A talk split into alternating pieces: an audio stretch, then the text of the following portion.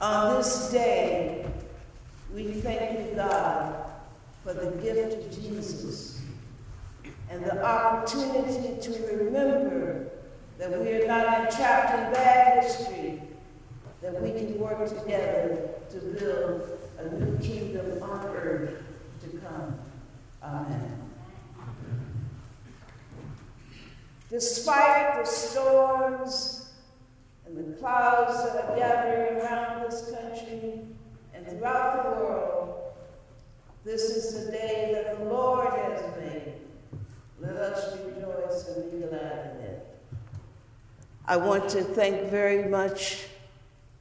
our sister, our beloved sister, Stephanie Paulsell, and our magnificent brother, Jonathan Walton, for making this day come into being. It is indeed a pleasure to be with you on this important day in Christian history, in universal history, in meta history, as we remember a people who stood up against an empire who tried to strangle their hope and their dreams out of them. When I started thinking about this sermon, my first impulse was to entitle it, Behold, this Galilean is us. And thinking about this, I wanted to make the theological point that no matter the time, no matter the season, there rises up a people who give birth to a prophet who articulate their deep hunger for freedom and their unwillingness to be strangled by the ruthless iron grip of empire oppression that leads to spiritual death. I was moved by this title to remember that Jesus, a brown Palestinian Jew born in Nazareth, a province of Galilee, was born into an empire where, just as today, for black and brown boys all over the world, it is a capital offense to be born male. I was reminded how Mary, the mother of Jesus, as did my mother and hundreds of other black and white mothers during the Southern Freedom Movement, choked back their fears and their tears for the lives of their children as they sent them into the violent war zones of the South to build a beloved community and to make real the promise of democracy. Yet, like Mary, these brave mothers asked the radical and loving question if not my children, then whose children? And as I thought about these comparisons, it became very clear to me that this Nazarene prophet, healer, teacher, and freedom fighter's story from the province of Galilee reaches across the ages and become one with all of our struggles to put together the scattered pieces of our lives that the empire has broken into tiny bits with the sharp edges of systemic oppression and state sanctioned violence. On Palm Sunday, we see evidence of Jesus' spiritual handiwork of community formation, where the community moves out of a state of fear and fragmentation into the intimacy of a resisting community. Their movement towards wholeness is good news for them, but it is bad news for the empire. Because it is bad news for the empire, because we see these ordinary peasants moving from the small spaces of containment and surveillance that the empire allocates to them into the largeness of the new kingdom which God invites them, which Jesus invites them to move freely. Because of this movement, the Roman Empire will never be the same. And this is the good news for the people, but it is bad news for the empire. And as I pondered my sermon, I thought I might make the comparison between the Freedom March on Palm Sunday and the March to Montgomery during the Southern Freedom Movement, where ordinary people came out of their closets of fear to break through the iron curtain of silence and compliance and to take the revolutionary stance of claiming one who had come up out of the, their roots and who bore the marks of brutal empire just like them.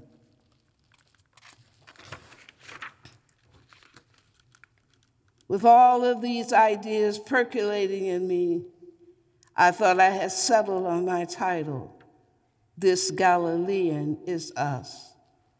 Then on April 4th, on the 50th anniversary of Martin Luther King Jr.'s prophetic sermon, Beyond Vietnam, A Time to Break Silence, that predicted the spiritual death of America if it did not change its ways, Michelle Alexander and I gathered at Riverside Church with 1,800 people to reflect and deepen our understanding of the spiritual and social meaning of that sermon.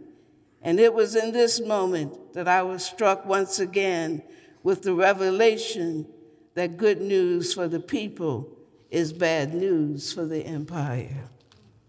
And I was struck once again by the powerful reminder that the great march of the people on Palm Sunday was good news for the people and it was bad news for the empire. And thus, the title of my sermon this morning is Good News for the People is Bad News for the Empire. And this title reminds us that as the Jewish people marched on Palm Sunday in the streets to Jerusalem, they turned the road where men, women, and children were robbed and repressed into a road of liberation. They transformed it from a site of terror and dishonor into a site of resistance, subversion, and honor. The first Freedom March recorded in the New Testament in the streets foretold a new day coming when the power and courage of ordinary peasants would crush the Roman Empire. It reaffirmed the truth, as Martin Luther King reminded us, that the moral arc of the universe bends towards justice, and no lie lives forever, and truth crushed to the ground shall rise again. I'm here to tell you, church, this morning that despite the lies of white supremacists who prance around the world stage preaching the message that white supremacy will return with all of its fullness and terror, we are witnessing the shame stoking of a white supremacist empire that is in critical condition and is in its last moments before arriving death. It is within this context that we must consider the meaning of Palm Sunday. And as we witness the as we have witnessed the miracles and feats of Jesus on the road, casting out demons of empire consciousness, motivating men and women to stand up and walk tall, and reaffirming the power of ordinary people to be co builders in building a beloved community that is God's promise and their inheritance. We are witnessing nothing less than a radical spiritual movement that will ultimately rearrange the social and political landscape of the Roman Empire, where the first shall be last and the last shall be first. The empire knows that despite its denial and despite its repression and despite its production of lies, about its supremacy and the powerlessness of the people, that the radical spiritual movement of ordinary people is a soul force more powerful than all of empire weapons and all of its institutions. Yet, the guardians of empire will do as they have always done. They will kill the messenger Despite the historical evidence that the impulse and hunger for freedom in ordinary people never dies, you can kill the messenger, but you can't kill their hunger for freedom. Therefore, even as the empire and his henchmen crucified Jesus, it is also in the process of murdering itself. And as we think about our society in relation to the world in which Jesus lived, we see the death prints of the state, disease, spiritually and mentally malformed by the perversion of white supremacy and its, all of its subsidiaries. And as I bore witness during the election season to the shrill, misogynist, and racist cries of the foot soldiers of white supremacy, I trembled with the recognition that they represent more than 400 years of a dynamic bleaching out of white humanity by the guardians of white supremacy. And these ordinary white people are the ultimate, ultimate and concrete manifestation of a white society gone mad from its own social and spiritual hubris. They are the products of a white supremacist, death driven society that gave birth to enslavement, colonialism, militarism, genocide, medical apartheid, rape, torture, and all sorts of crimes against people of color. In short, their white rage and violence is a buildup of festering hatred, fear, and a belief that their identities rest over and against the domination of men and women of color and women and girls of all colors. And the more men, women, and children of all colors grow spiritual and social movements that snap the stranglehold of a white male supremacist culture nationalism, the more these ordinary white people become unhinged and the more they spiral down into a spiritual death where they seek artificial stimulants to breathe life into their dry spiritual bones. And as we follow the biography of the Roman Empire, its madness ultimately culminated in the rise of a mad emperor named Nero, who lived in an alternative reality where people whispered in his ear lies that aggrandize him and turn his abject failures into false feats of victory. And his mad and twisted view of the world propelled him to burn down his own city and to manufacture the lie that the Christians did it as an excuse to feed them to the lions because he feared the spiritual power, their spiritual power, and understood that the good news that the Christians were spreading among themselves was bad news for the Roman Empire. And thousands of years later, we have another emperor who sits in the seat of power, who's a representation of the pileup of spiritual malformation of the West, whose intestines are clogged and rotted with the bitter bile of its own impending spiritual death from its inability to excrete its poisonous fumes of racism, militarism, materialism, patriarchy, heterosexism, and yes, even Christian imperialism. We see this mad Emperor Donald Trump reeling with the same cynicism of Nero as he used the state sanctioned genocide of the Syrian people, most particularly the image of children burned from chemical warfare, as an excuse to unleash more than 69 Tomahawk missiles on that nation as a way of moving forward American and Russian intent to rebuild a white supremacist global culture in the face of a majority growing colored world. He, as does Putin, support Assad because they know that the Syrian people's victory against corruption will not only destabilize their empire at home, but will devastate Western hegemony and domination around the world. Like Nero, Donald Trump recognizes that the good news for the Syrian people, people is bad news for Western empires. As many Americans watch Donald Trump, there is a self righteous tendency to demonize him and to distance ourselves from the spiritual aberration and evil that we think he represents. Yet, my brothers and sisters, Donald Trump exists because of what is in all of us.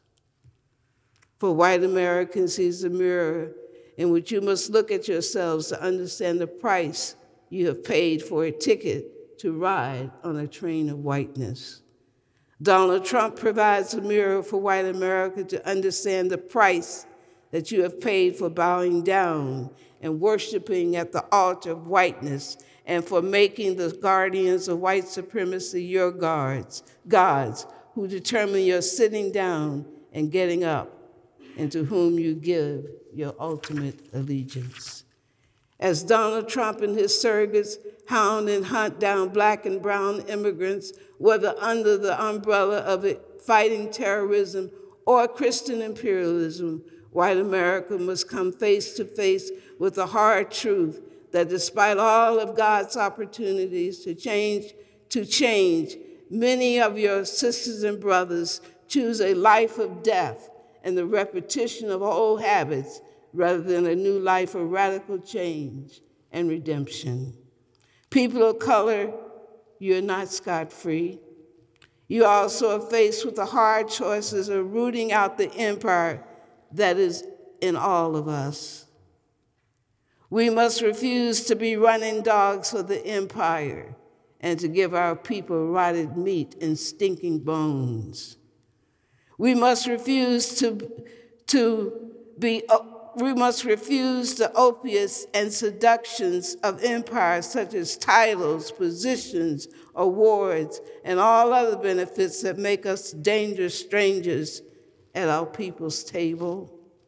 We must continue a spiritual path towards freedom that was hollowed out in the fields of America by ordinary black people during enslavement as they raised themselves from being commodities and properties to being children of God and essential players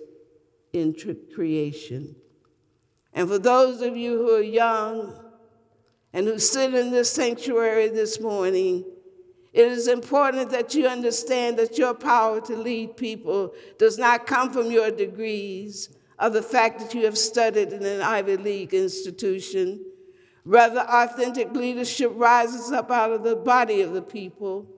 Authentic leaders know the people, and the people know their leaders through intimate experiences of a shared common history and daily eye to eye proximity. We are called upon on this Palm Sunday and on the heels of the 50th anniversary of the Beyond Vietnam sermon that both Jesus and Martin Luther King Jr. issued to remember that both Jesus and Martin Luther King issued a non-stop indictment against materialism. They warned us that to make materialism the epicenter of human existence is to lock us, us in a never ending spiral towards spiritual death, meaninglessness, despair, hopelessness, and ultimately nihilism. In the age of Trumpism, we are caught in a spiral heading towards a cataclysmic ending. And this is both bad news for the empire and bad news for the people. Yet life is not static, nor are we locked in a history without an exit. We can, with a revolution of values, breathe life into a decaying empire into a, and into our own lives. Martin Luther King tells us that a revolution of values puts us the, on the right side of history as a nation and as individuals. Although liberating and redemptive, I want to just tell you that the pathway towards revolution, revolutionizing values is not easy. It requires, and I quote from Martin Luther King, a spiritual rebirth where America moves from its long history of being a things oriented society to becoming a person oriented society. And yet, despite all the troubling in the nation, one sits back and wonder